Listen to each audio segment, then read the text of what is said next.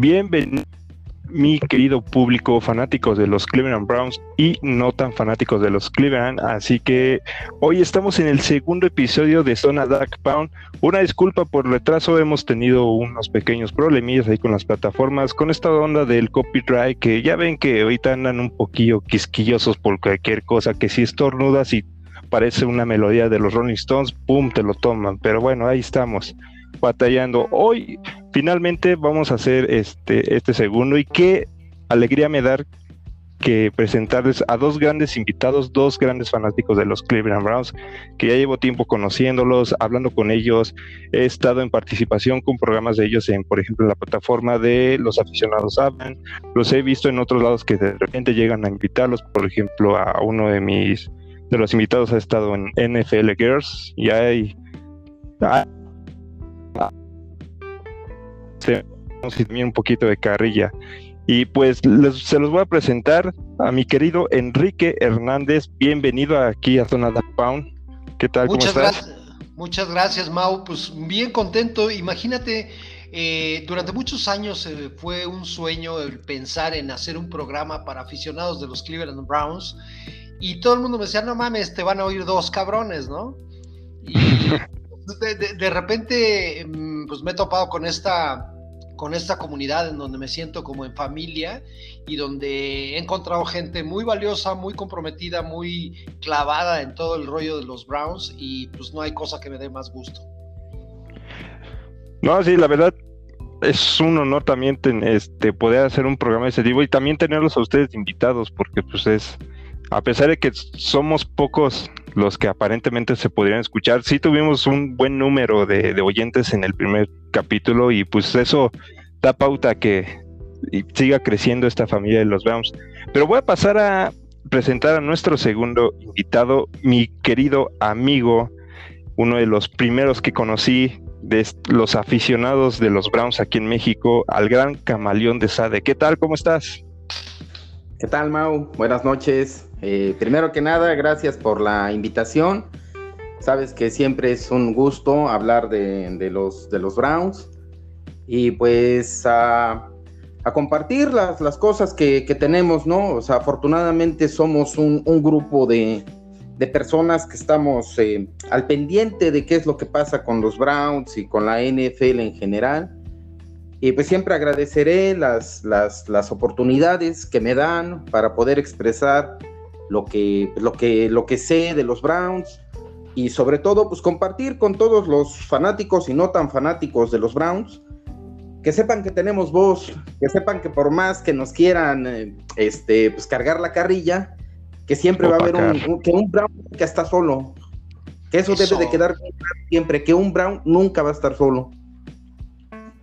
Efectivamente, y pues hemos visto que ya como en este transcurso de los años ha crecido, ¿no? Por ejemplo, teníamos un grupo de Watts donde iniciamos una comunidad muy bonita entre los fans de los Browns.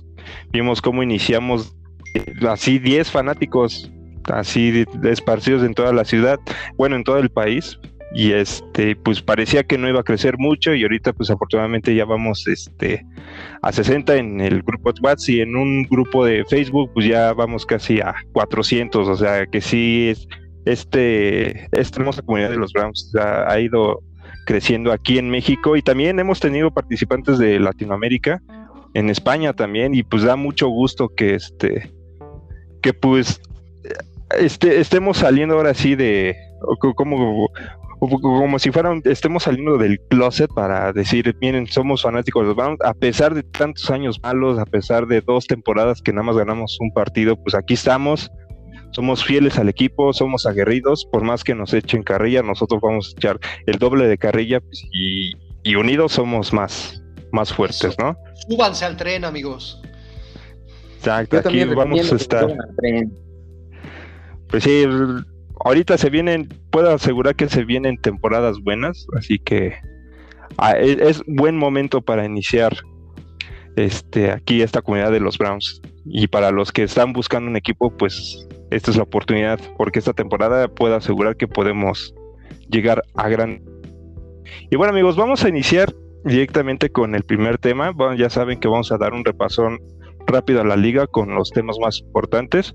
Y vamos a iniciar con la lesión de este Travis Etienne de los Jacksonville Jaguars, que ya se confirmó que se va a perder toda la temporada, sin duda alguna, uno de los este, novatos estelares que podría tener los Jacksonville Jaguars, pues ya prácticamente dijo adiós a la temporada. También eh, lo que hoy marcó mucho la, nota es de que los Patriots dan, este, mandan a Sonny Mitchell a los Rams. Ya sabíamos que los Rams estaban buscando este, un jugador que pudiera más o menos este, llenar el hueco que dejó Cam Akers en, por su lesión, que ya sabemos que se va toda la temporada. Y pues Sonny Mitchell, pues no es como que el jugador, digamos, como que muy, muy explosivo, que diga buenos números, pero pues por lo menos puede puede cumplir ciertos aspectos, ¿no? A lo mejor darles este yardas, no sé cómo ustedes vean esta transacción. ¿Quién, va primero? Eh, bueno, tomo la palabra. De entrada, eh, Sonny Michel venía con grandes expectativas porque normalmente en, Georgia siempre salen buenos corredores.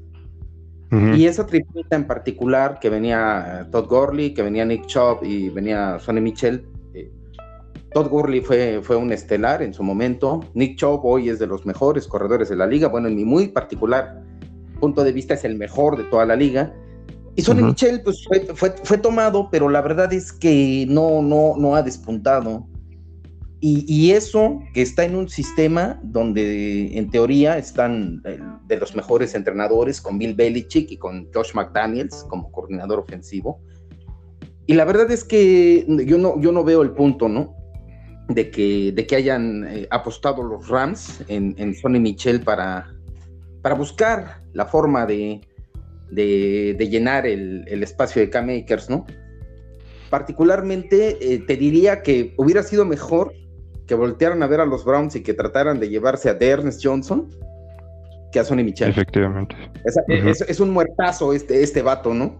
Digo, a lo mejor eh, eh, Sean McVay es un, es un tipo joven que, tiene explosividad, que, es irrelevante a la hora de.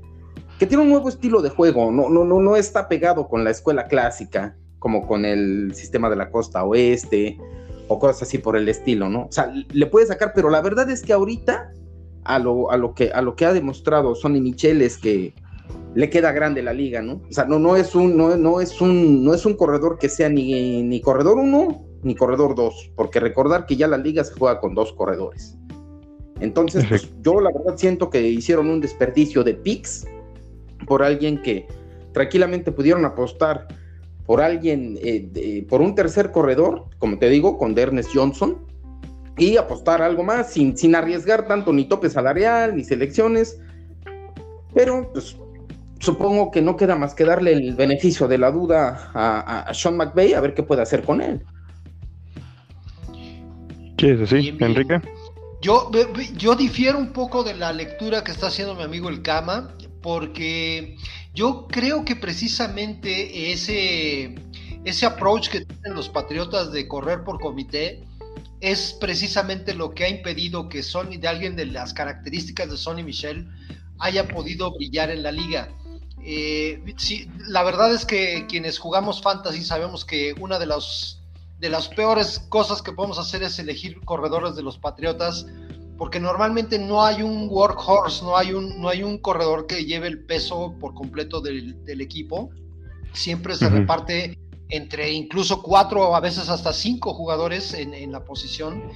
Y eh, ahora mismo, bueno, pues hay, hay jugadores que, que, efectivamente en cuanto a números individuales no destacan, Demian Harris, eh, Ramondre Stevenson, son, son jugadores que, están más en función de un sistema que ha implantado McDaniels en ese sentido, en donde yo siento que, se le trata de dar un sentido parecido a lo que, a lo que hacen, no sé, los cuervos o, los mismos eh, cardenales, eh, eh, ven en Cam Newton la figura de un coreback corredor, eminentemente corredor o, primordialmente corredor antes que pasador.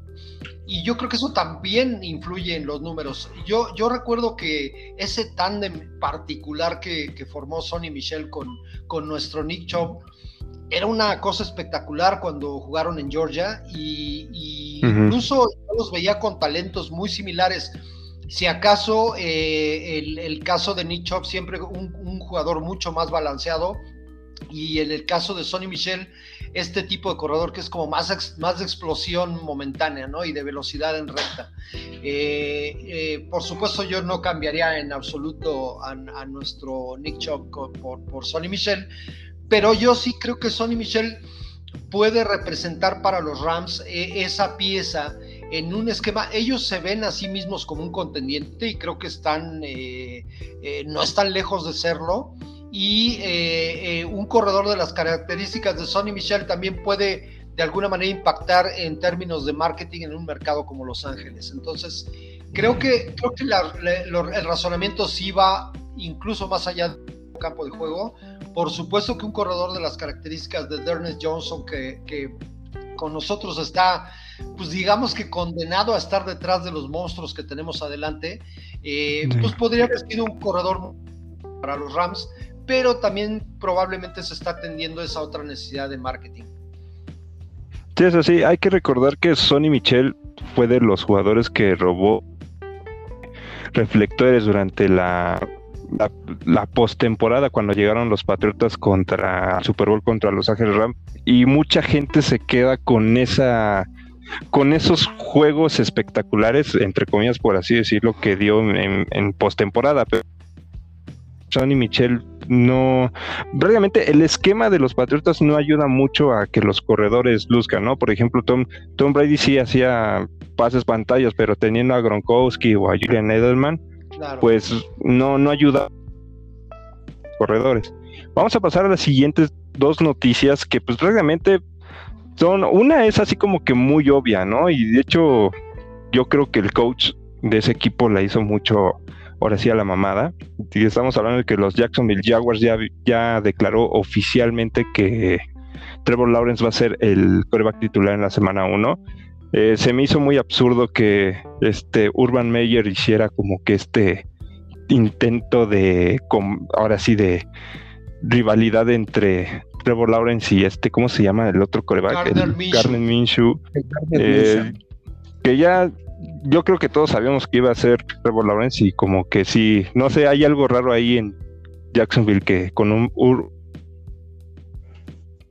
y yo creo que la más destacada también, Bridgewater fue seleccionado el codeback este, titular para la semana 1 de Denver. O sea, prácticamente ya acabó con el sueño de Drew Locke. Yo creo que a mí en lo personal sí me sorprende mucho porque yo creía que a Drew, Locke le iban a dar este, una oportunidad más, pero parece que parece ser que ya Denver ya no le va a tener mucha paciencia y pues hay que esperar en los otros equipos, ¿no? Parece que Chicago sí va a apostar con este con este con Justin Field en la banca y este Andy Dalton como titular. Este 49ers parece que sí se va a quedar igual como titular a Garapolo, porque también este ¿cómo se llama este? Trey Lance. Trey Lance pues no no se ha visto nada bien en la pretemporada, ¿no? Y pues de los Patriotas pareciera ser que Mac Jones ha hecho mejor trabajo que Cam Newton pero todo parece indicar que Cam Newton va a ser el titular, o sea, aunque yo dudo mucho que vaya a terminar la, temporada como, como titular. Así que pues esas son las noticias más importantes, por ejemplo, de esta semana aquí en la NFL. No ha habido mucho movimiento, realmente las otras noticias son noticias más locales para los equipos. Y vamos a pasar ahora sí a los Browns que hoy previamente, contrataron al linebacker de que, este, no, no me acuerdo qué equipo lo había cortado, pero llegaba, porque también hay que recordar que ya se dio a conocer la, lista la, lista de los primeros cinco cortados, el cual vamos a mencionarlos. Connor Davis, Montreal Mader, Alexander Hollings y Alex, Taylor. Y sorpresivamente, que a mí sí me sorprendió, Cody Parkey ha dejado el equipo. ¿Ustedes qué lectura tienen de, más que nada de la, del porte de Cody Parkey? Pues yo creo que el caso de Parky, eh, si algo ha caracterizado su carrera es la inconsistencia. Y realmente nosotros podemos decir de, primera mano, cómo teníamos el Jesús en la boca cada vez que teníamos que depender de él para, para resolver un juego. Y yo creo que eh, si no salió antes es porque no había habido una alternativa. Y la llegada de McLaughlin, pues en principio trajo competencia en la posición y el desempeño que ha tenido McLaughlin le ha alcanzado por lo menos para este voto de confianza eh, por parte del staff de los Browns. Me parece, me parece una decisión adecuada, eh, un nuevo comienzo, digamos, en la posición. Eh, los otros cortes que se dieron, pues la mayoría estaban, si no cantados, pues muy anunciados. Eh, Binder también, la lesión que, se presentó en el partido contra los gigantes tampoco le ayuda. Y, no obstante de que en la posición de linebacker pues hay, hay mucho movimiento, ha habido lesiones, algunas un poco más graves que otras, como la de Jacob Phillips, eh, por ahí está ha tocado, pero, pero sin duda va, me parece que va a conservar su lugar dentro de la rotación. Y, pues el resto, Alexander Hollins pues, se, enfrentó a, un, a una posición que hasta hace poco tiempo pensábamos que, era una de nuestras debilidades y hoy es una de nuestras fortalezas, la posición de receptor. Eh, no, no encuentro ninguna sorpresa en ninguno de los cortes, no sé qué opine mi amigo el Cama. Camaleón. No, de los, de los, de los cortes eran, eran esperados, ¿no? La verdad es que muchos jugadores ni siquiera pudieron jugar los cortan porque tienen, tienen malas prácticas en, los campos. Y la, cuestión con Parky es que la cuestión con Parky es que tuvo un año bueno, O sea, en general tuvo un año bueno. Completó el 89% de los, de los goles de campo. Nada más que tiene una particularidad. Todos los goles, no, o sea, no tuvo un solo intento de más de 45 yardas, ya no digamos de 50, de 45, o sea, su tope era 42 o 43 yardas. Entonces, eh, eh, eh, siempre, siempre que quieres ser un equipo contendiente, tienes que tener a alguien, mínimo que tenga la fuerza, que las pueda llegar. Ya si las, si las puede meter como garantía, este, como, como este, ¿cómo se llama el de los, el de los cuervos? Este eh, Justin Tucker. Justin Tucker. Justin Tucker. Pues qué, qué maravilla, ¿no? Pero eh, precisamente lo, lo, comenté incluso en el grupo, ¿no? En el momento en el que McLaughlin mete el gol de campo de 49 yardas contra los gigantes, en ese momento se ganó el lugar.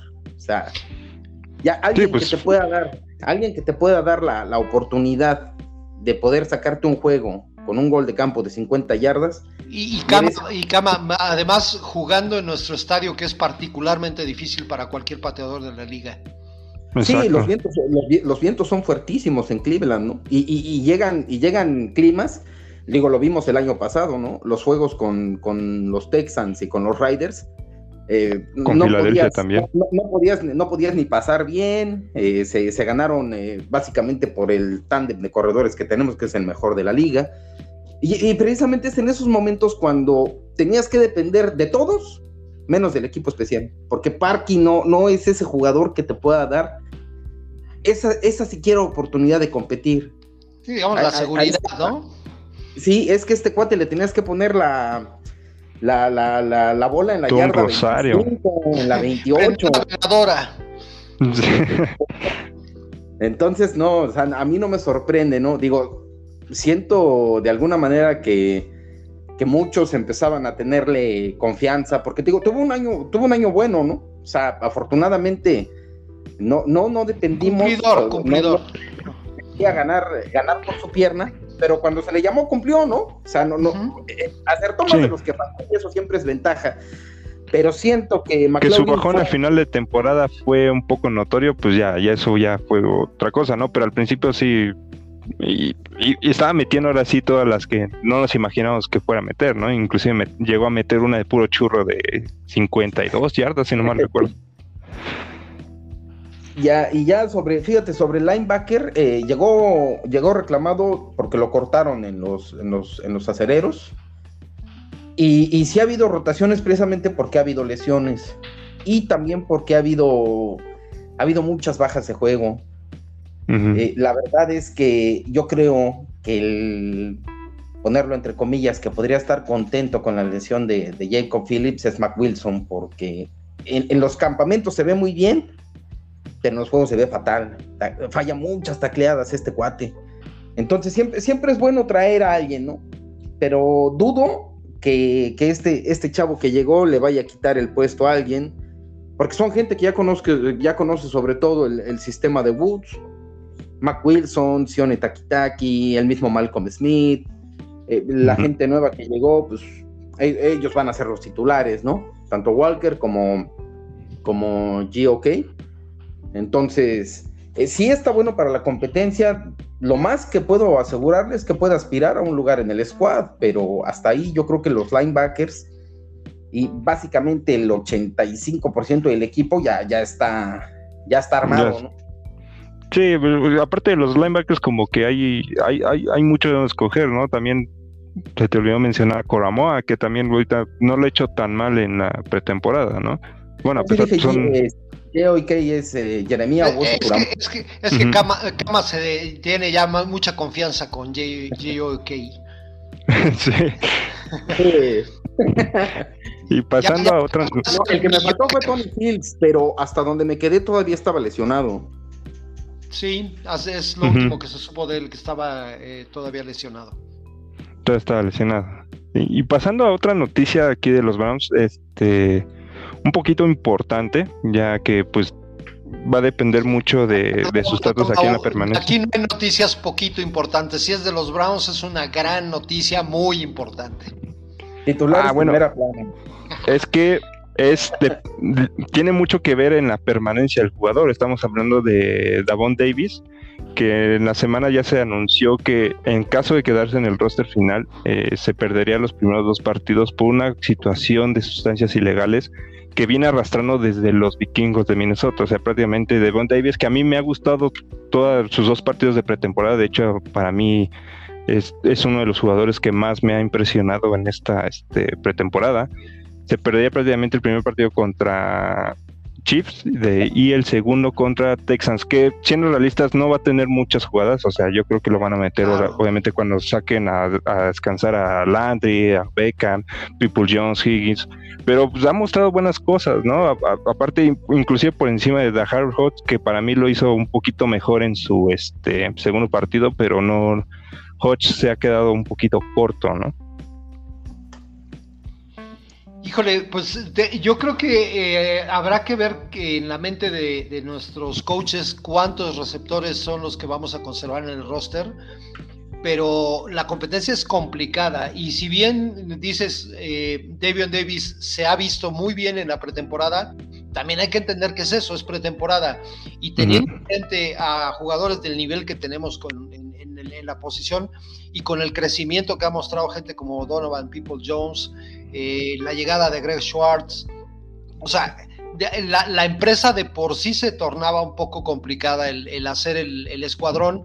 Eh, se ha desempeñado muy bien el chavo, creo que tiene hechuras para, para poder eh, tener un roster, integrar un roster en la liga, pero no me quita el sueño. Con, con, la profundidad que hoy podemos presumir en la posición, creo que si tiene que perderse unos partidos, no pasa nada inclusive podía regresar hasta el partido ahora sí en el que regresa a Minnesota, ¿no? a la jornada 4 que va contra Minnesota.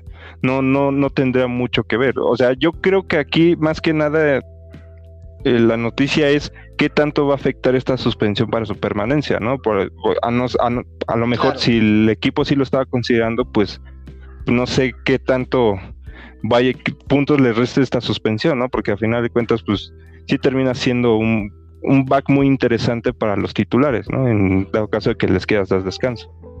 Correcto.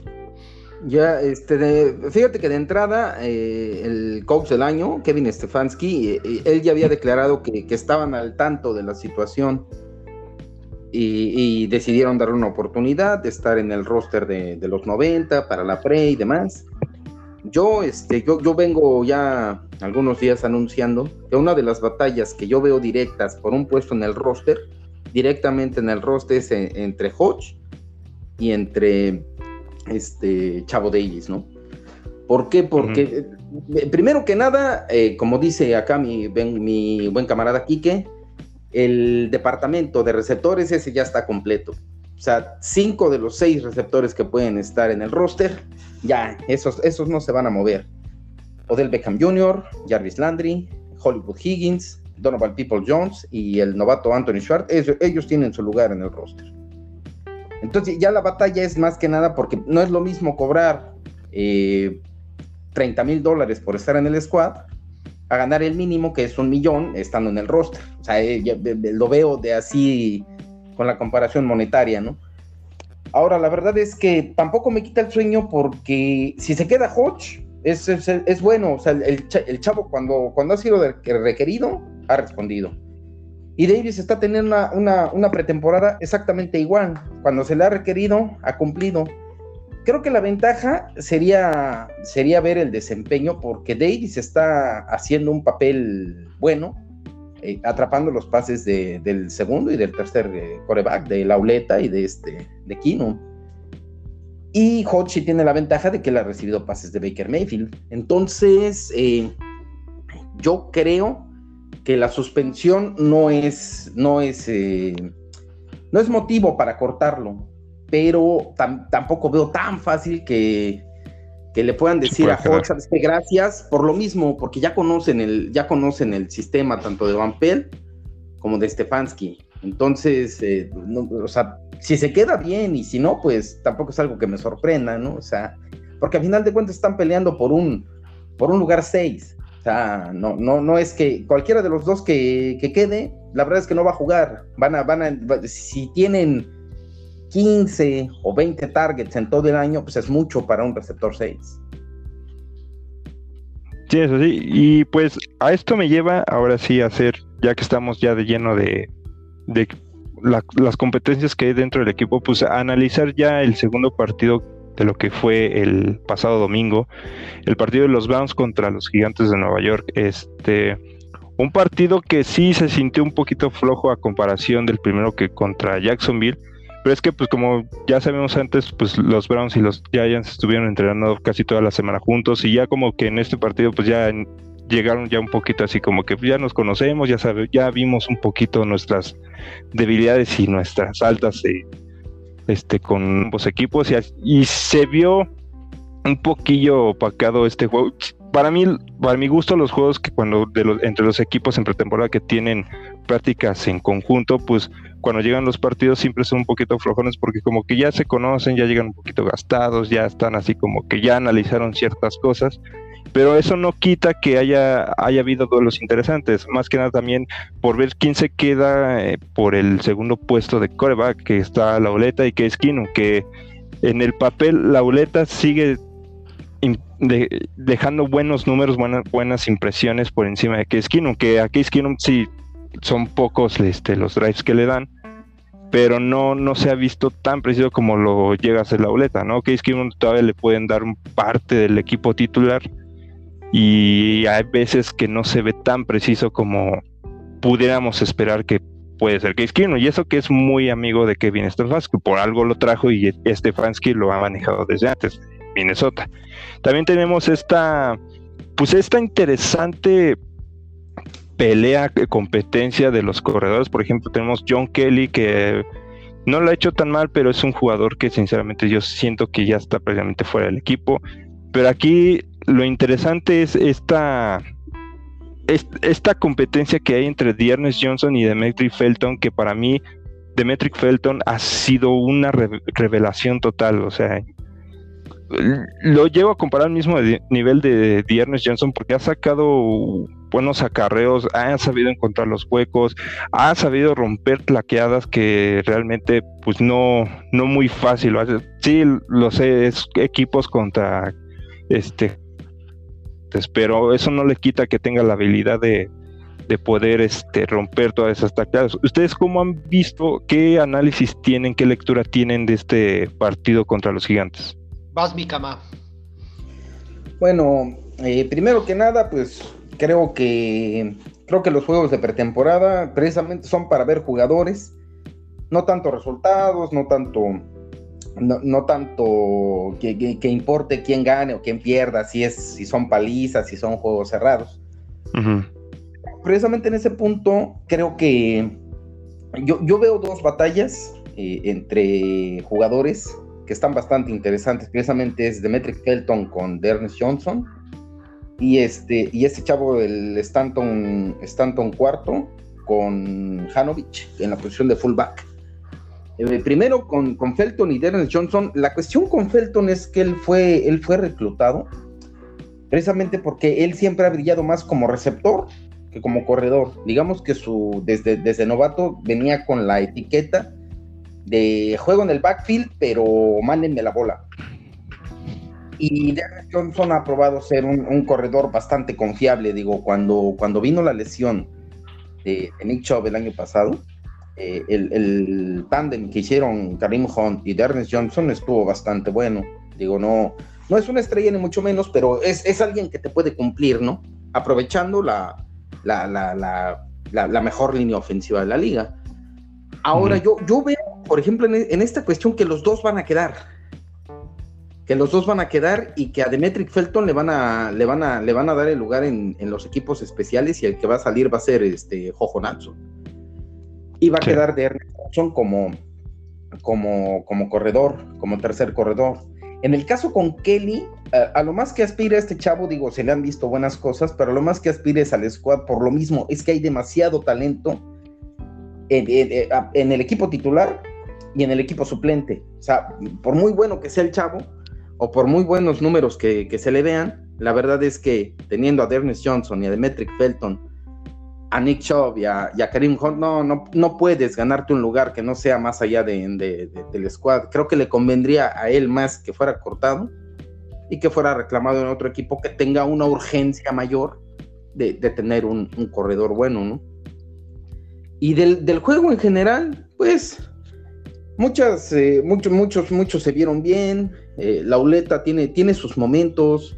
Kino eh, tiene la ventaja de que él conoce el sistema de Stefanski de, de pe a pa y lo puede ejecutar. No, por esa parte, independientemente de los números que pueda tener la Uleta, pues va, va, a seguir siendo el, el, coreback número 3.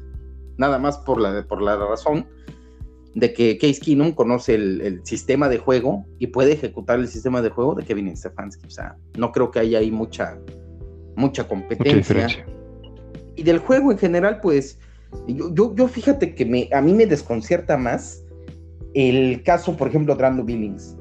Eh, llegó, eh, no quiso jugar por la cuestión de la pandemia, llegó de Cincinnati con, un buen cartel, pero ahorita que ha jugado, la verdad, está, está bien fuera de ritmo, no tiene ritmo, no tiene buen juego de pie, o sea, e, e, es, e, o sea, está muy, muy, muy grande y muy. Incluso se ve como, como, Nunca ha sido delgado, pero se ve con sobrepeso. Estamos perdiendo sí. O sea, no, la, verdad es que sí, sí me, sí me preocupa más ese nivel. Eh, de, porque digo, pintaba para ser un, frontal titular. Y, y, ahí sí, a diferencia de en otros departamentos, es que tanto Malik McDowell como este chavo Togay, el novato, le están ganando el brinco, pero, pero Y de ahí en más, pues, te digo, el resultado es lo de menos. Digo, siempre es, siempre es bueno que se, que se cree esa cultura de la victoria, ¿no? Que uno se acostumbre a ganar en temporada, en pretemporada, en playoffs. O sea, siempre tener esa cultura de, de, ya llegó Stefanski y ya se ganó en temporada regular. Llegó Stefanski y ya se ganó en playoffs. Y sigue Stefanski y se gana en pretemporada. Tener esa cultura es bueno, pero hasta ahí no, no, no, no, no, eso no, no puede dictar mucho un juego de pretemporada más que para a ver a jugadores que, que, la, que, pueden gustar, gusta este jugador y para que te decepcionen, como, como te menciono en este caso de Billings, ¿no? Vázquez, ¿qué, ¿qué tienes que decir? Pues poco más que agregar, sí, muchas gracias. Poco más que agregar a lo que ya han mencionado ambos. Eh, creo que mm, de lo que me interesa mencionar es pues sí, el, hecho de que debemos valorar lo que tenemos en Case Keenum y me parece que es un, suplente de lujo, eh, dadas todas sus condiciones y, el manejo que tiene del sistema. Yo creo que pocos equipos en la liga pueden sentir un respaldo tal como el que nosotros podemos sentir en Case Keenum. Y esa es la razón por la que ha tenido eh, poco, poca acción relativamente en pretemporada. Ahora, feliz problema el que tenemos, porque eso nos ha permitido ver a un Kyle Lauleta que ha ido creciendo desde su llegada a la liga y afortunadamente este, este aparente estirón lo está dando con nosotros. Entonces, eh, pues qué maravilla, ¿no? El, el, pensar que en un momento dado tu coreback 3 pueda ser un coreback así de solvente y, con esos recursos que ha mostrado Kyle Auleta, pues no hace más que, más que hacernos sentir bien. Eh, lamento mucho, por ejemplo, el caso que mencionaba el Cama de, de Drew Stanton cuarto y Andy Janovich. Es terrible pensar que alguno de los dos se vaya a quedar sin, sin hacer el equipo y que a lo mejor termine yéndose a un equipo contrario y algún día lo tengamos que enfrentar y lo tengamos que padecer porque son dos jugadores de la vieja escuela, de, de, por sí ya la posición de fullback es una posición extraña en la NFL, no todos los equipos la, incorporan, y, nosotros tenemos también hasta en eso otro lujo, ¿no? El contar con dos jugadores muy solventes, muy fuertes, muy confiables, y bueno, creo que la ventaja la traería quizá Andy Janovich por el hecho de que lo trajo directamente Stefanski de, de allá, bueno, de, Denver, ¿no? O sea, le, echó el ojo él directamente y lo trajo. Pero, pero vamos, eh, ojalá, ojalá pudieran encontrar un lugar en, equipos especiales para poder conservar a ambos. Creo que los dos nos han mostrado que pueden eh, con la tarea de, fullback tradicional o incluso cuando se les pide eh, hacer labores de receptor, creo que lo han hecho muy bien. Eh, si bien eh, el énfasis de este offseason en, en nuestros Browns se cargó del lado de la defensiva claramente, eh, también es cierto que no está completamente resueltos todos nuestros problemas y lo hemos visto precisamente, particularmente con la línea defensiva ¿no? y con los linebackers. Creo que el perímetro, el perímetro está más o menos conformado, pero esta baja de juego de Andrew Billings la baja de juego de Jordan Elliott nos tiene que preocupar un poquito. Afortunadamente están sacando la cara McDowell, está sacando la cara eh, por ahí eh, eh, Sheldon Day. O sea, hay cosas interesantes. Ya se reportó por fin Takaris McKinley. es bueno tenerlo de vuelta porque creo que le puede, le puede significar un buen complemento a nuestro Miles Garrett, más allá de lo que ya, ya un Clowney representa. Y eh, pues eh, hay que poner mucha atención en eso, en la batalla de los linebackers, porque detrás de, de, los, los, que tenemos en primer equipo, eh, la cosa no se ve tan clara. Sí tenemos más profundidad que el año pasado, mucha más, pero ahí yo confío mucho, por ejemplo, en Malcolm Smith y su experiencia, ¿no? Eh, vamos a ver cómo, cómo regresa de la lesión Taki Taki y vamos a ver qué terminan haciendo con Jordan Phillips. Podría terminar cortado, podría terminar en, la injury reserve y no contar contra el roster de 53. Vamos a ver qué pasa finalmente con Greedy Williams, que no logra mantenerse sano. Es una verdadera lástima porque todo se ha esforzado mucho pero... Y se nota muy fuera de ritmo, ¿eh? Demasiado. Sí, desgraciadamente no quisiera, no quisiera calificarlo con tal severidad, pero lo cierto es que no hemos podido ver a esa promesa que, en su momento eh, veíamos en Grady Williams. Y ahorita que comentas de Grady Williams y sus problemas de baja, vamos a hacer este ejercicio interesante en el cual nosotros vamos a analizar este, un poquito las posibles bajas que se puedan dar de ahora sí después del partido contra los Falcons.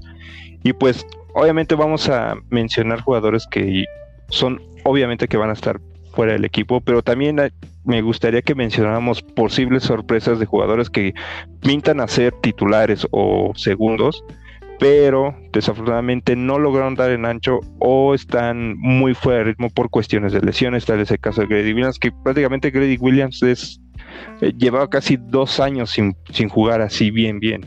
Y se, ha notado en esta pretemporada, ¿no? Hemos visto inclusive varios drives que se lo comen totalmente. En el primer partido contra Jacksonville hubo, si no mal recuerdo, dos o tres que se lo comieron totalmente, o sea, lo dejaron muy atrás a Grady Williams y pues en el segundo, en el partido contra Giants no fue mucho la mejoría que pudimos ver en él, o sea, sí se nota esa falta de, de ritmo en él. También me gustaría hacer énfasis en la línea ofensiva, que si bien seguimos teniendo una de las líneas ofensivas más poderosas de la liga, en cuestión de, de los que puedan ser el respaldo, pues no, no hay mucho más.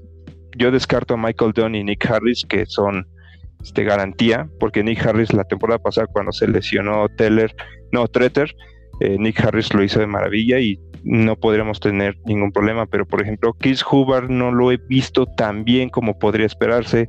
Drew Forbes, para mí, Drew Forbes es, un fracaso total.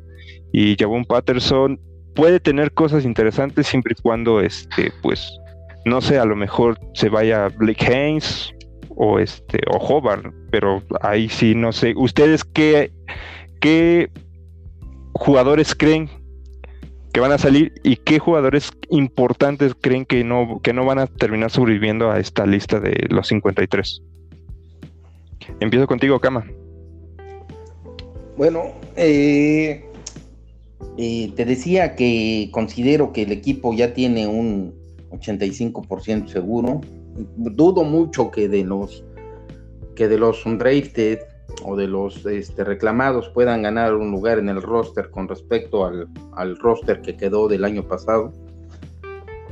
Por ahí eh, los jugadores que me gustan, que pueden salvar el corte, está Joe Jackson, está Curtis Weaver, está Porter Ghostin, McDowell.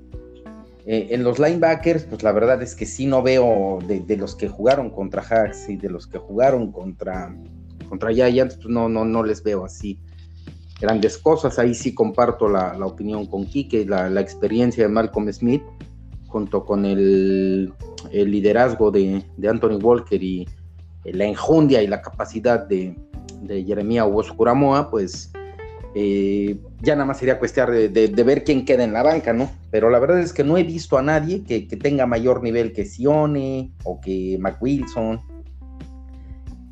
¿Te sorprendería que a Matt Wilson lo, pongan como, inclusive como tercero por detrás de, de Coramoa? Y a Malcolm Smith lo pasan al primer equipo. Mac, Wilson, la verdad es que va a quedar en el roster porque se lesionó Jacob Phillips. Si no, que Mac, Wilson, tiene que ser cortado. O sea, la verdad es que ha jugado fatal. No ha podido con el, con el paquete, ni de titular, ni de, ni de, ni de, ni de refresh. O sea, la verdad es que yo tenía muchas esperanzas en este cuate, digo, es, es muy animoso, publica mucho, tiene los colores de Cleveland bien metidos, pero pues eso no es suficiente, eso, eso queda bien para nosotros, nosotros somos fanáticos, ese es nuestro trabajo, por así decirlo. Pero este cuate es un jugador profesional, no, puede, no puedes vivir de caer bien, ¿no? Mismo, es como el caso con, con Robert Jackson, ¿no?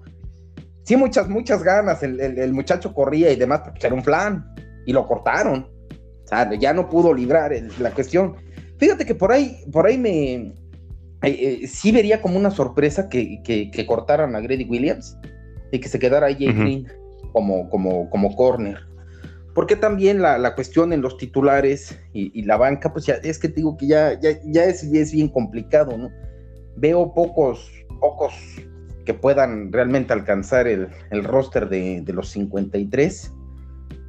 Pero creo que de las sorpresas así que dijéramos, ay, güey, ya ah, eh, en serio los cortaron, pues sí, tendría que ser Jacob Phillips, tendría que ser este Grady Williams, Mac Wilson. Y por ahí digo, bueno, no creo, dudo mucho que corten Andrew Billings, pero la verdad es que lo merece. Jordan Elliott fue una tercera selección del draft y, estaba catalogado como un jugador top 50 de los, de los colegiales y la verdad es que también ha quedado muchísimo de verde. Es que lo vuelvo a comentar, cuando un cuando un, cuando un reclamado o cuando un undrafted, como en, este caso este, este, el undrafted es otro Malik, Malik Wilson creo que, que llegó un drafted de, este draft, eh, te ganen el puesto, ¿no? O sea, que, que, que, que brillen más, o sea, yo no, no, me sorprendería ver a, ver a, ver a Billings fuera del equipo, pero igual es que son jugadores que ya tienen experiencia, que tienen la cuestión ahí, o sea, eso les da puntos. Pero salvo los que ya mencioné, Joe Jackson, McDowell, este, AJ Green, eh, eh, por ahí este, ya las batallas pues quedarían entre, como te digo, entre Davion Davis y Cadarel Hodge y este Drew Stanton con Andy Janovich, pero de ahí en más pues no, no, no veo así más, más, más sorpresa que se vaya Grady Williams, Andrew Binnings eh, Jordan Elliott y este Mac Wilson. O sea, eso sería la sorpresa en Perfecto, Cama. Yo, contigo, Kike? Yo en general eh, coincido con, las lecturas que hace el Cama. Eh, afortunadamente, bueno, ahorita eh, hay que ver cómo llega Takaris McKinley de esta prolongada ausencia que tuvo en el campo de entrenamiento, que donde se argumentaron temas personales. Vamos a ver cómo llega, porque pues ahí el, surgimiento de Joe Jackson me parece que, le pone presión a la, posición de, de McKinley. Si McKinley no llega a pleno, podría en una de esas ver peligrar su posición. Eh, Curtis Weaver ha tenido pocas repeticiones, pero pues el chavo se ha, se ha rifado hasta donde es posible. Eh, hay, hay, un jugador que me tiene harto preocupado y que no se mencionó, que es Grant Delpit. Grant Delpit en la posición de safety también ha, batallado para mantenerse sano, eh, incluso ahorita está dentro de la lista de lesionados.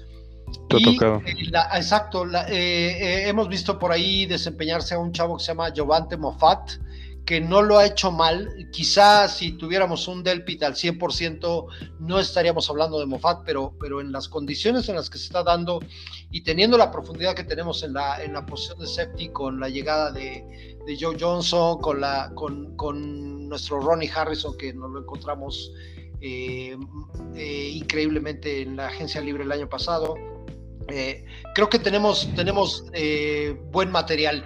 Eh, hacia afuera, bueno, pues Troy Hill es garantía. Incluso Greg Newsom ha estado tomando algunas repeticiones como slot corner, cosa que, habla de la búsqueda de, versatilidad que tiene Joe Woods ahí con los jugadores. me parece bien, me parece bien. Creo que ya con Ward y con Newsom y con Hill podemos estar tranquilos en la posición de corner para mí eh, eh, la incógnita más grande, pues digo, es, es Delpit, efectivamente. No vería del todo raro si se llega a ir Andrew Billings también por lo que representaría en términos financieros. Eh, estamos en, el advenimiento de, contratos grandes, todavía nos faltan especialmente el, de Baker. Y, y, vamos a ver qué, eso qué representa en términos de decisiones de negocio, ¿no? Y, es interesante lo de Grand porque también me gustaría agregar a Richard LaConte, que tampoco no lo ha hecho tan mal, ¿eh? Dice, Richard LaConte, por ejemplo, el partido pasado contra Gigantes, hizo una intercepción. Y, eso le mete más. Y eso le mete más presión a él. De hecho, lleva dos intercepciones también en el juego contra Jacksonville, hizo una. ¿No? Y sobre todo que ha tenido, que ha tenido un grado de cobertura eh, bastante bueno, digo. Eh, aquí, aquí la cuestión sí es que Delpit no ha podido jugar, literalmente desde que fue seleccionado no ha podido jugar con el equipo. Sí, qué mala suerte. Está ganando todos esos puntos, pero la cuestión aquí es que la Con no pelea con Delpit. La Con está peleando con Harrison. Claro, digo, porque... Harrison llegó aquí por una quinta ronda y fue la bendición para, para el equipo porque es un eh, tuvo, un impacto. Pero sabes qué, Delpit la tiene muy cabrona porque precisamente llega Joe Johnson que, que, según los reportes que hemos leído y escuchado se ha caracterizado por ser el, prácticamente el coreback del perímetro, o sea, sí ha llegado con un liderazgo y una capacidad que no, no teníamos en el equipo, ¿no? Así es, entonces sí, fíjate que sí, sí, sí, sí, sí se pasó, pero sí debería de quedar en el, en el antecedente de que sí, de que sí, de, que si cortan a, a Grand Delpit, sería sorpresivo, pero a la larga creo que sería justificable porque no importa qué tan bueno seas, si no juegas, pues mm, no sirve de nada, ¿no? Claro. Exactamente. Y por ejemplo, y en la cuestión de Andrew Bills, a mí, sinceramente, no me gusta el jugador, yo sí lo quiero fuera. Y este, Tommy Towai, siento que puede ser ahí una alternativa con él. Me ha gustado, no, no, no es la gran maravilla tampoco, también lo voy a decir. Pero también hay que ver a Takarius McKinley. O sea, tenemos todavía el partido contra Falcons, que sí, ya es el último, pero como al ser tres partidos de pretemporada, pues todavía el, tercer partido, el tercer y último partido de pretemporada, pues todavía va a ser un poquito más competitivo con eh, entre el roster, ¿no? Porque ya, por ejemplo, en temporadas pasadas el cuarto partido, pues ya era así de pues, que jueguen los que se van a ir, ya prácticamente ellos no, no sabían si iban a estar en otro equipo, ¿no? Pero ya previamente era, era verlos, ahora sí como, como dice el buen Cama, los muertazos del equipo, los que ya se iban ahí. Y yo creo que este partido contra Falcons todavía va a haber cierto nivel de competencia de ciertos jugadores para todavía rascar ese pequeño pedazo de, de oportunidad que pueda haber para quedarse, ¿no? Y yo creo que Tommy White está en esa conversación por Andrew Willis. O sea, Andrew Willis sí se ha visto muy garrafal. Y a mí, a, mí era de esos que cuando llegó no nunca me llamó la atención. O sea, yo, yo no yo no le creía nada. De hecho, le tengo más fe a Togway. Y de Grand Pick, sí, no, igual. E, e, es el mismo caso de Grady Williams. O sea, han estado tanto tiempo fuera por cuestiones de lesiones que se ven muy fuera de ritmo y se ve muy complicado que en tan poco tiempo puedan recuperar ese nivel. O sea, de Greg Williams ya inclusive la temporada pasada se está hablando de que se podía retirar, o sea, imagínense qué tan, a qué grado está Grady Williams de una lesión de lesionarse, ¿no? Y yo creo que el equipo ahí no, no, no sé si se vaya a tomar ese riesgo de, de dejarlo y a ver si no te lesionas, porque detrás de él tiene a Greg Newsom, que Greg Newsom eh, ahora sí en, en, los, en las prácticas, en la pretemporada se ha visto de maravilla Greg Newsom. De hecho, todos en Cleveland, inclusive los reporteros, han estado elogiando a Greg Newsom y yo creo que Greg Newsom va a terminar siendo titular indiscutible del equipo. Y para mí, Grander Pick, o sea, sí es de esos nombres poderosos dentro del equipo, pero para mí, ya viendo bien la, ahora sí, toda esta situación que rodea a Grady Williams, a Grandel Pitt, pues a mí no me sorprendería mucho que pues los terminan cortando inclusive, pues, no sé, dejarlos y tenerlos como cambio de como una moneda de cambio, ¿no? Tal como considero que Diernes Johnson es muy bueno Diernes Johnson, pero yo creo que si el, equipo se lo va a quedar para tenerlo como un cambio de, moneda durante ahora sí lo que quede de la agencia libre de la temporada regular.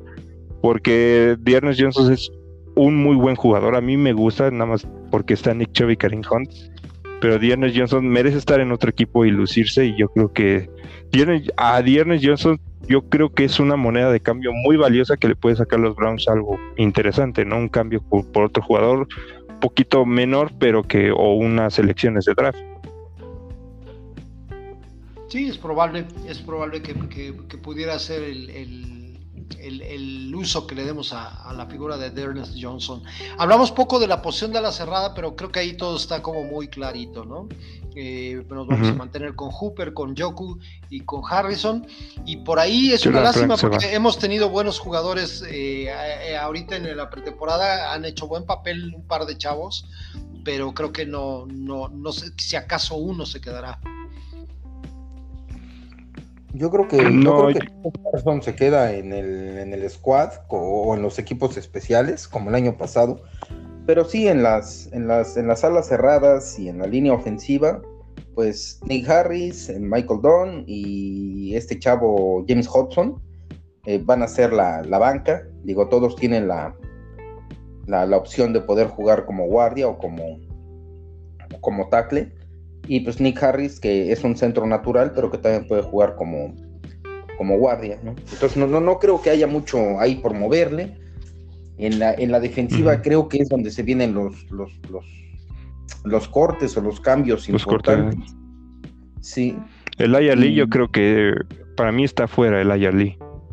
Sí. Es que te decía, en los juegos la verdad es que la posición de linebacker, todos los, todos los novatos y todos los Habría que ver, a ver si puede jugar Tony Fields ahora con, Atlanta para, para, poder verlo jugar, ¿no? Porque, porque la cuestión es que muchas veces jugadores brillan en los camps. En este caso, Tony Fields, mientras este, estuvo entrenando, pues eh, era de las figuras y, llamaba la atención.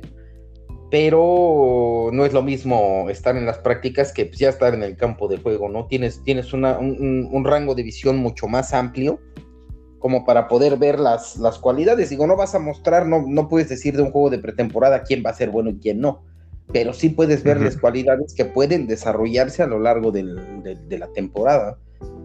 Pero de ahí en más, pues no, es que te digo que afortunadamente, como mencionó mi, mi buen Quique, es que el equipo está tan bien armado que podemos darnos el lujo de tener competencia entre el segundo y el tercer equipo, ¿no? Sí, totalmente. Y una última pregunta.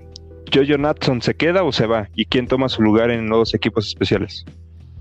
Y casi no, está fácil, ¿eh? Y se queda Demetric Felton en su lugar. en ambas. por ahí en una de esas también Schwartz, Anthony Schwartz va, podría ser el regresador de despejes y el regresador de kickoff de Demetric Felton sin ningún problema. Sí, pero no, no, no, no yo mm, tampoco. Ya no pondrán a People Jones de regresador, ¿verdad? ya lo veo. No, él, él, está para pelear por la posición de, de, de, receptor 3 con Hollywood Higgins. esa es ya la prioridad. Si me apuras, incluso podría ser quien le dé descanso a Odell Beckham, porque él puede representar esa amenaza en las trayectorias intermedias y largas. Fíjate que, por ejemplo, ahorita se está, se está rumorando mucho precisamente del, del, tan buen desempeño que tiene Donovan Peoples Jones, que, se empieza a rumorar que los, los, los, Bears quieren hacer un cambio con Cleveland por, por, por, OBJ. Yo no lo haría, pero creo que eso es más o menos una muestra de, de que Donovan ya está pensando en, en otras cuestiones, ¿no? Ya no en los equipos especiales. Sí, de hecho hay dos rumores, bueno, de diferentes equipos, pero las dos más fuertes es una de los Browns, que es justamente que quieren este con People Jones y la otra es este con de Buffalo con este con Sarkes que lo quieren llevar ahí a Buffalo. Pero igual y quería mencionar eso, ¿creen que Donovan People Jones si le llegan al precio a los Browns se vaya del equipo? No. No. No, eh, no, no, es un proyecto importante y está creciendo está creciendo bien en el equipo. Yo creo que no, antes sacrificas a otro tipo de jugador que a Peoples Jones, ¿no? Has invertido mucho porque eso teniendo en cuenta que, por ejemplo Odell Beckham no es de esos jugadores que que vaya a tener una permanencia larga en Cleveland, ¿saben? Odell Beckham en cualquier momento se va, ¿no? estaba esa discordia de en esta temporada si se iba a ir, si iba a quedar, iba a hacer un cambio, Richard Higgins. Claro, es último año de contrato y Odell, Beckham es un jugador caro. Odell Beckham tiene, para quedarse en Cleveland solamente tendría la opción de reestructurar su contrato. Pero si quiere que le paguen 90 millones de dólares, Cleveland no se los va a pagar. No, y eso teniendo en cuenta que para la temporada que viene se viene el contrato de Mayfield que ya sería una cuestión ahí a ver de cuánto, cuánto le van a dar. Si Baker Mayfield va a estar, va a decir, ¿saben qué? Quiero tanto para denme tal, tales armas, ¿no? Ya sería una... Eh, ya, ya, el puro contrato de Mayfield está pesado. Ahora imagínate que se viene además el de, el de Denzel Ward, se viene el de Wyatt Teller, se viene en Yoku, se o sea, hay muchos contratos por firmar. Que fíjate que en Yoku yo creo que a final de cuentas en la temporada que viene ya no, bueno, no lo van a renovar los Browns, yo, yo creo que lo van a dejar libre. Yo creo que solamente que se ponga las pilas y se ponga del lado del equipo, puede quedarse, si, si él pretende ganar mucho dinero o algo así, pues probablemente también vaya a causar baja. En sus declaraciones que tuvo, que tuvo en, la, en la prensa David Njoku, dijo dos cosas importantes. Primero, que, que corrió a su a su representante y trajo uno nuevo para entrar en negociaciones este, serias para renovar con el equipo y segunda que él quiere permanecer en Cleveland. Creo que eso se refleja en que quiere, quiere un contrato pues acorde, ¿no? Yo creo que la mayoría sabemos que si quieres estar en un equipo bueno, ganas, ganas dinero por contratos, por primas, por participaciones en playoffs, por supertazones, pero no por contratos. Entonces creo que... Y también se nos olvida uno de un contrato. Jedrick Wills, que también se lo está ganando a, Pulse un contrato Jedrick Wills, que lo, lo hizo la, temporada. ahorita con estos chavos es que tienen su contrato de novatos. Sí, de cinco años. Lo que quería decir con Donovan. Donovan tiene la ventaja de que le están sacando un montón de talento, pero él fue una selección de sexta ronda. Entonces su contrato de novato, que es por cuatro años, eh, con opción a quinto, eh, son, son jugadores que, cobran dos o tres o seis millones de dólares por cuatro años. O sea, sale baratísimo tenerlos en el equipo. Estoy, eh, tengo una duda, Cama. Ese quinto año creo que solamente es para jugadores de primera selección, ¿no? De primera ronda. Creo que es a las primeras tres rondas. Ok, en todo caso. ¿No era de primera nada más? Según yo, era solo de primera ronda y esa fue la razón por la que los cuervos hicieron aquel movimiento cuando, cuando subieron para agarrar a Lamar Jackson en la primera ronda y tener esa opción de quinto año. Bueno, sí, porque, porque Baker Mayfield, pues sí, ya, y él ya firmó la, extensión de quinto año, pero no, no, no sabía si, pero bueno, en dado caso de que no se pueda, te digo, son cuatro años con un jugador que le puede sacar mucho y que no te afecta absolutamente nada en el tope salarial. Mismo caso con Wills, este, mismo caso con, bueno, son los que llegaron en, sí, primera sí es primera ronda, entonces sí tienes opción de quinto año. De quinto año y no, no, no, no pasa nada, ¿no? Ahorita, ahorita los que sí vencen contrato, que digamos, urge renovarlos es Wyatt Teller y Denzel Ward. Porque no pondría, no pondría esa casilla Baker, que digo, es eh, obviamente es, es este primordial eh, renovarlo, pero él ya firmó una extensión de quinto año. Eso quiere decir que este año y el próximo juega con los con los con los Browns. Entonces eh, hay un poco de tiempo para, para ver también si, si llegan aumentos en el tope salarial quién está dispuesto a negociar. Fíjate que eso, eso es otra de las cosas que enamoran de Baker Mayfield. Finalmente el chavo, el chavo es adinerado, eso hay que decirlo. Viene de una familia de, que, no le sufre por pagar los mínimos de la tarjeta. Y luego además se está metiendo un barote con, la onda de los comerciales de televisión y todo esto. Entonces, los contratos con, con marcas comerciales. O sea, cuando él dice, Exacto, cuando él dice que no le urge firmar su contrato, yo sí le creo.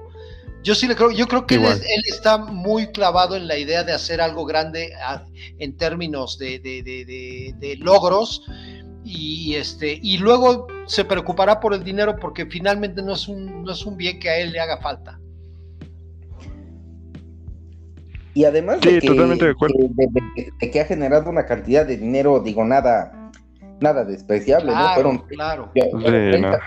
contrato de novato y ahorita el, quinto año son 16 millones. O sea, una carrera de cinco años, 46 millones, a eso le sumamos que, que viene de una familia que no tiene, eh, digamos, la necesidad de, de comprar una casa, como muchos otros jugadores que precisamente firman porque pues, quiero comprar una casa, le quiero comprar una casa a mis padres cosas, digamos, de que vienen picando piedra desde abajo, pues no, Baker no tiene esa necesidad, ¿no? Entonces yo creo que también lo puede manejar a que lo puede, le puede dar otra visión, ¿no?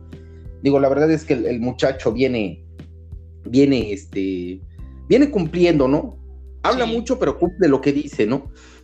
O sea, eh, eh, eh, digo, al final de cuentas fue cierto, ¿no? Cuando dijo que él era el que podía darle la, el giro a la franquicia, pues bueno, ya lo demostró. No tiene, no tiene, pueden no pueden decir lo que quieran, pues ya lo demostró. Entonces, si dice que no. Más que nada, es el primero que ha llegado con esa sed de, ganar, porque habían llegado otros corebats, pero no tenían esas ganas de. No sé si era porque estaban en los Browns o no, pero no se les notaba esa, sed de, ganar.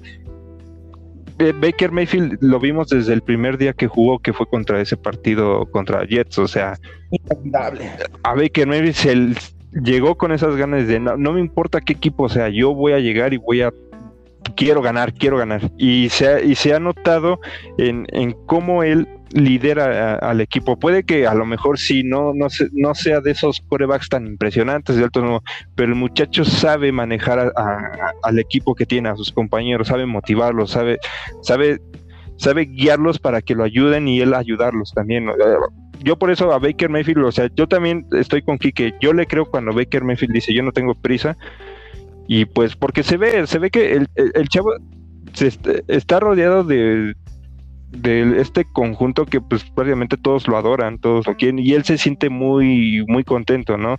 Caso contrario cuando lo vimos en su segundo año con este Freddy Kinches, pero ya sabemos que Freddy Kinches todo su desmadre que hizo.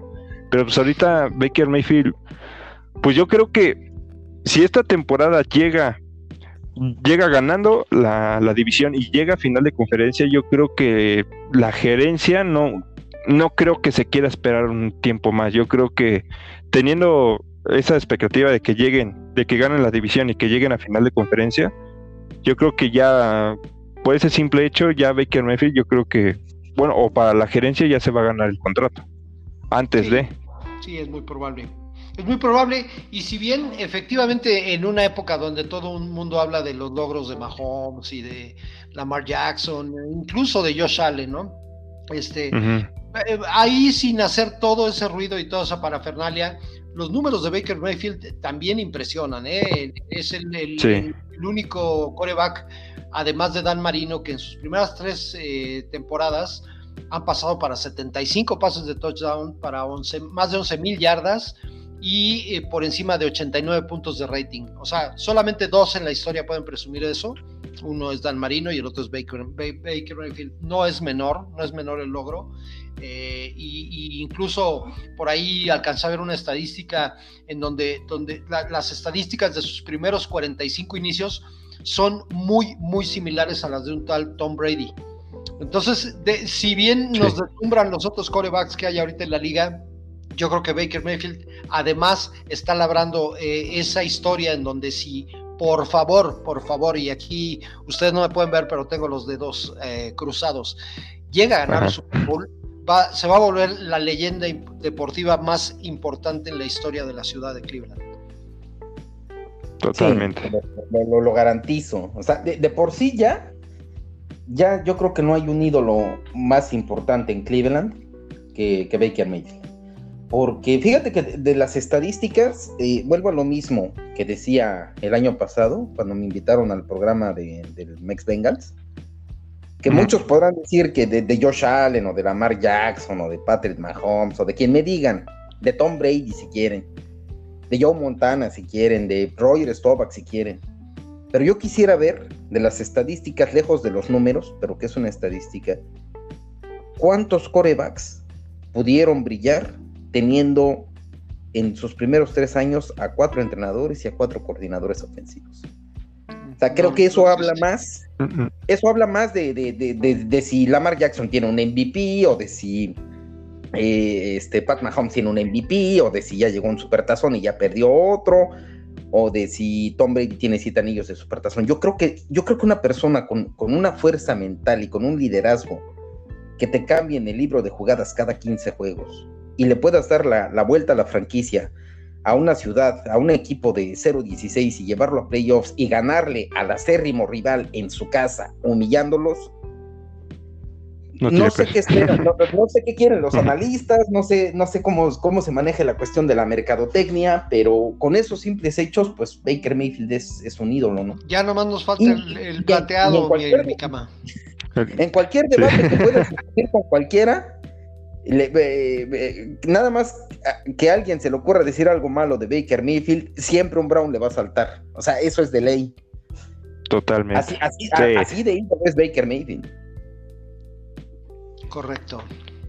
Sí, a mí, y, ya ves, yo cuando he estado invitado en los programas, por ejemplo, de ahí de los aficionados, en los Ravenflogs, que me preguntan, este, ¿prefieres este a otro coreback por encima de Baker Mayfield? yo, no, para nada. Para nada.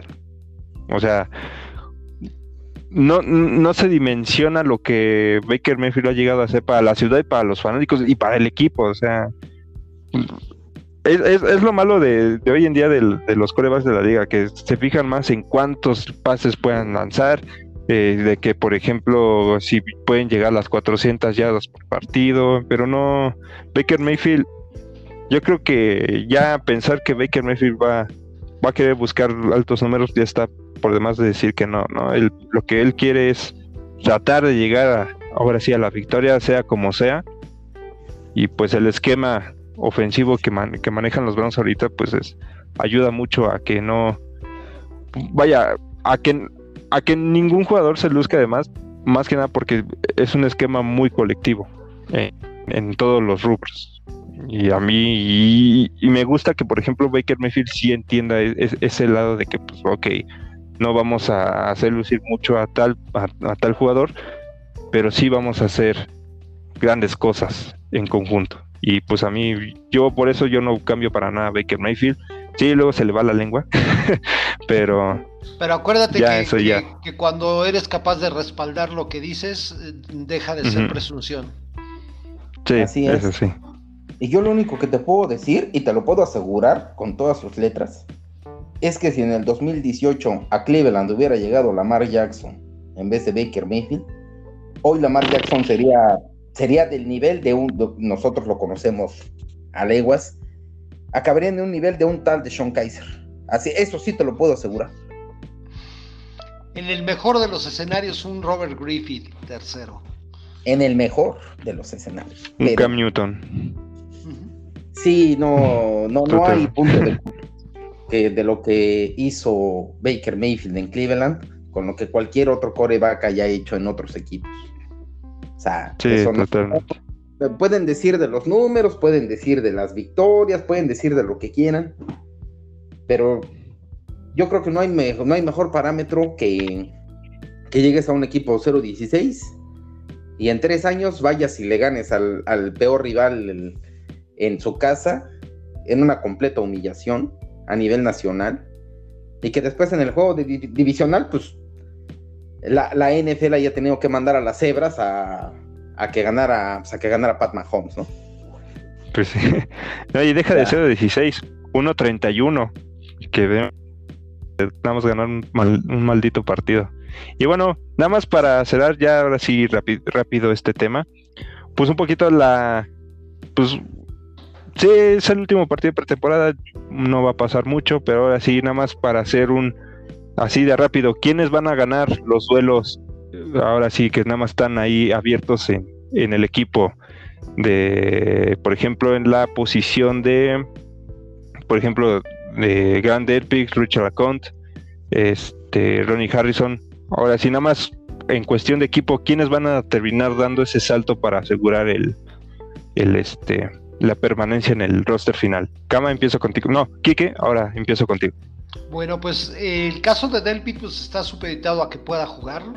Eh, si puede jugar, pues trae en contra ese posicionamiento de no haber podido participar hasta ahora. Se va a tener que rifar. Ojalá que no le cueste reagravarse la lesión. Eh, todos quisiéramos verlo triunfar, ver, ver, ver en él esa promesa que, tenemos en la posición de safety. Eh, ojalá que, pueda, que, pueda, que pueda verse. Si no, sabemos que estamos cubiertos, estamos cubiertos con, hasta con Richard Lecon tercero, eh, que lo ha hecho muy bien, y bueno, Harrison sabemos que es, garantía. yo tengo un, poco más de morbo por ver a Takaris McKinley. Recordemos que fue justo Atlanta el equipo que lo seleccionó cuando él eh, llegó a la NFL. Y parece que hay como ciertas cuentas pendientes, ¿no? No salió de, tipo revancha. Mejor, de la mejor manera y justo ahorita él tiene que eh, apretar el acelerador para, para, por el tiempo que perdió eh, sin estar entrenando. Entonces creo que podemos ver un duelo interesante ahí.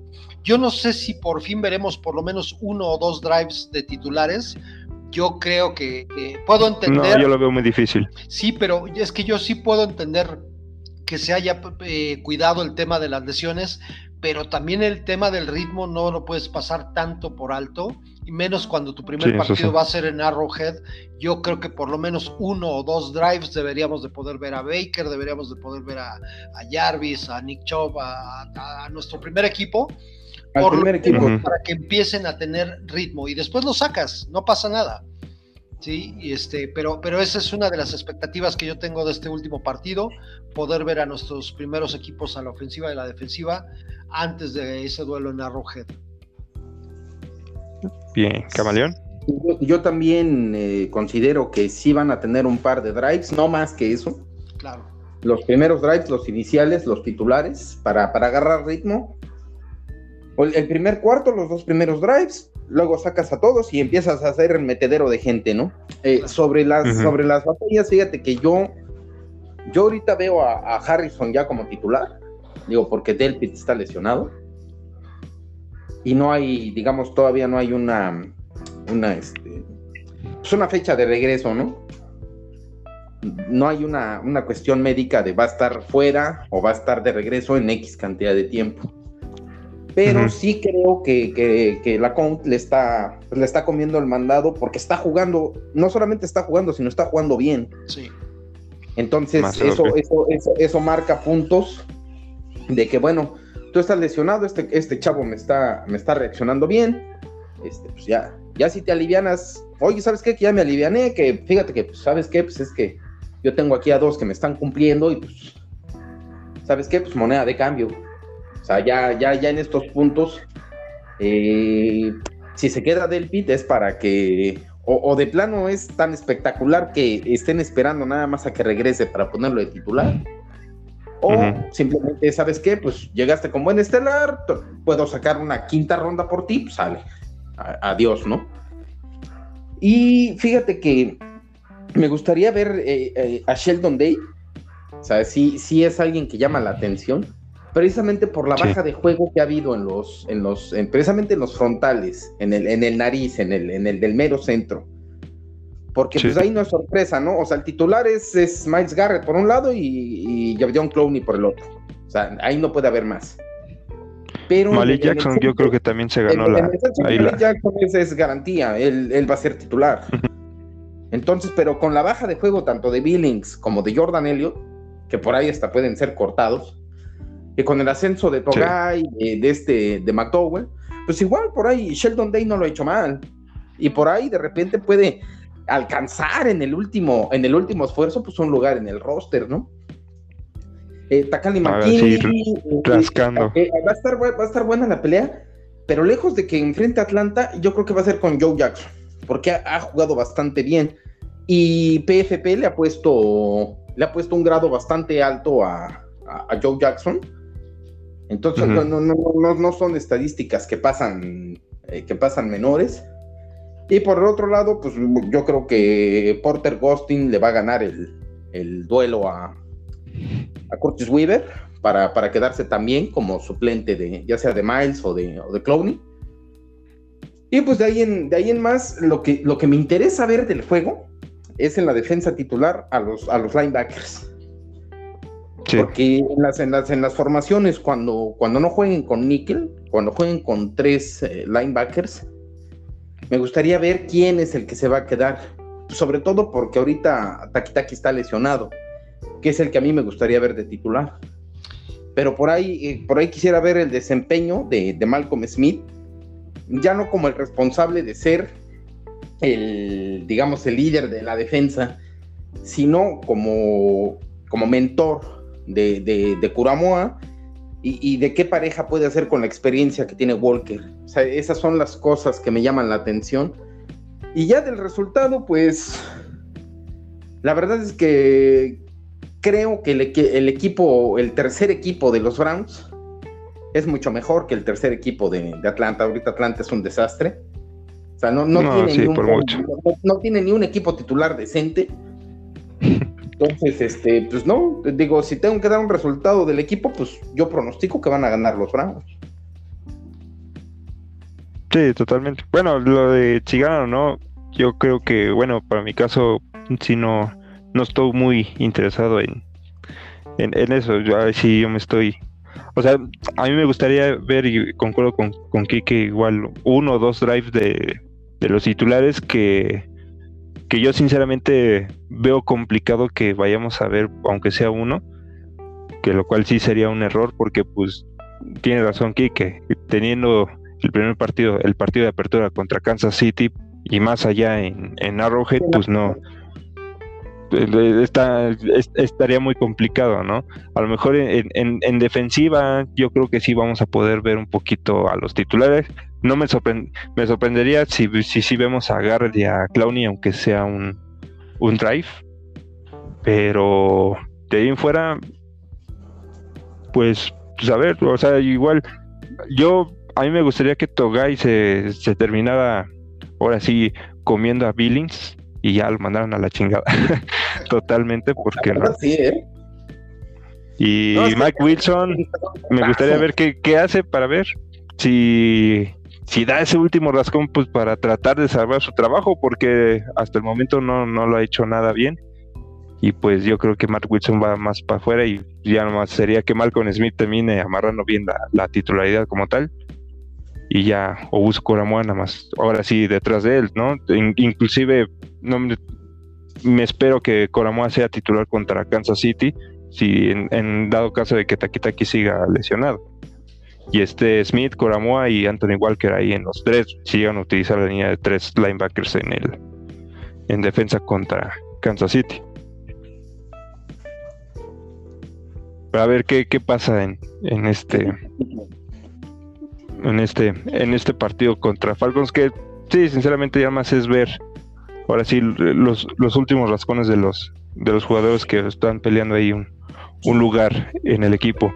Y bueno amigos, muchas gracias. Realmente estoy muy contento de haberlos tenido aquí invitados, de escuchar sus opiniones. Siempre es bueno escuchar la, la opinión de, de otros fanáticos, sea bueno, sea mala, sea y, armar este debate, pues ahora sí, de ver cómo está el equipo. Realmente agradezco mucho, mucho, mucho a ambos. Quique, muchas gracias por estar aquí, por pues haber aceptado la invitación. El, agradecido soy yo, porque aquí en mi casa ya no me aguantan hablando de los Browns. A, mi esposa le importa poco lo que pase con los Browns, pero yo sé que allá afuera habemos muchos hermanos Browns y, qué bueno que nos demos estos espacios para platicar de, esto que tanto disfrutamos. Sí, ¿no? y también a ti, Kama, también muchas gracias por darte este espacio. Yo sé que eres un, un hombre de negocios y luego te cuesta trabajo, pero pues también qué bueno que te diste el espacio para estar aquí en esta semana en, eh, en zona Dark Pound y pues a ambos espero tenerlos muy seguido porque ya se viene la temporada y ahora sí, previamente ya con la temporada iniciada vamos a tener dos programas a la semana uno después del partido y uno, una previa antes de, los partidos con invitados de, de los aficionados de otros equipos, ahora sí para empezarles a darles carrilla. Ustedes son bienvenidos en el momento que ustedes quieran venir.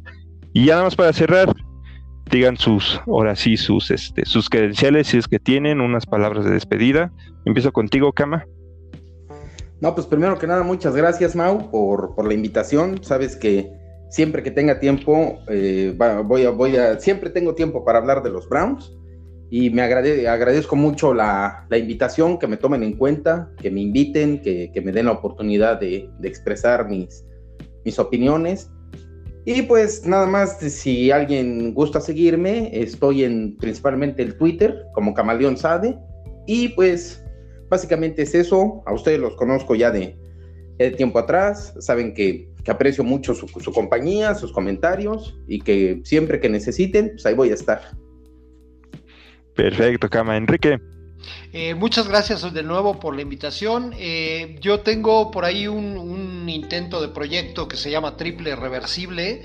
Eh, hablamos de la liga en general y de la NCAA, hablamos de fantasy fútbol, de los, para quienes son gamers, hablamos del Madden, de la franquicia Madden, y nos pueden seguir en Twitter como arroba, arroba triple R guion bajo MX. Y nos encuentran como triple reversible en Facebook e Instagram. Síganlo, eh, vale mucho la pena. Le echamos ganas. Perfecto. Sí, de hecho, la última vez que hablé contigo, yo me quedé con esa de cuáles eran tus, redes sociales porque me acuerdo que las habías dado y esa vez no tenía dónde anotar y se me fue. Traté de ver el video para verlo, ahora sí cuando, cuando estuvimos en el programa, y lo habían borrado y ya no pude ver. Y ahorita que ya te, tengo aquí, ya. de nuevo, mi querido Mau. Todos los voy a poner en la descripción ahora sí del, del podcast para que la gente también los, los siga ambos y pues estar pendientes. Y a mi público, escucha, pues muchas gracias por estar aquí. Si les gustó este contenido, por favor, compartan con más aficionados de los Browns y también si quieren que otros aficionados de otros equipos quieren. También compartan con los aficionados de los cuervos y de los aceros para que aprendan los cabrones. Para que aprendan. Exacto. Exacto, sí, más que nada con, los de cuervos, que son con los que ahorita andan muy voladillos ahí. Exacto. Ahí tenemos que bajarles de su nube pues muchas gracias. Espero eh, les haya gustado el podcast. Nos vemos la semana que viene con el análisis del partido de los Falcons. Ahora sí, un análisis ya del roster final y cómo van a estar bien las posiciones como tal y un y empezar a hacer ahora sí ya a fondo a fondo este una previa de qué es lo que podemos esperar en el partido de apertura si por fin vamos a romper esa racha de, de derrotas de en partidos iniciales. Así que pues va a estar interesados. Los invitados los voy a anunciar en tres semanas que vamos a tener unos invitados muy, muy peculiares ahí. Y entre uno de ellos va a haber un aficionado de Kansas City para, ahora sí, para empezar a, a meter cizaña y con, con los de la liga. Así que muchas gracias. Exacto, vamos vamos, vamos, vamos a hacer que no quiera ver el partido por nuestra culpa. Muy bien. Pues muchas gracias y pues nos estamos viendo la semana que viene en Zona Backbone, el podcast para aficionados en Latinoamérica y habla hispana de los Browns. Nos vemos para la próxima. Yo soy su presentador, el queridísimo amigo Mioster. Adiós.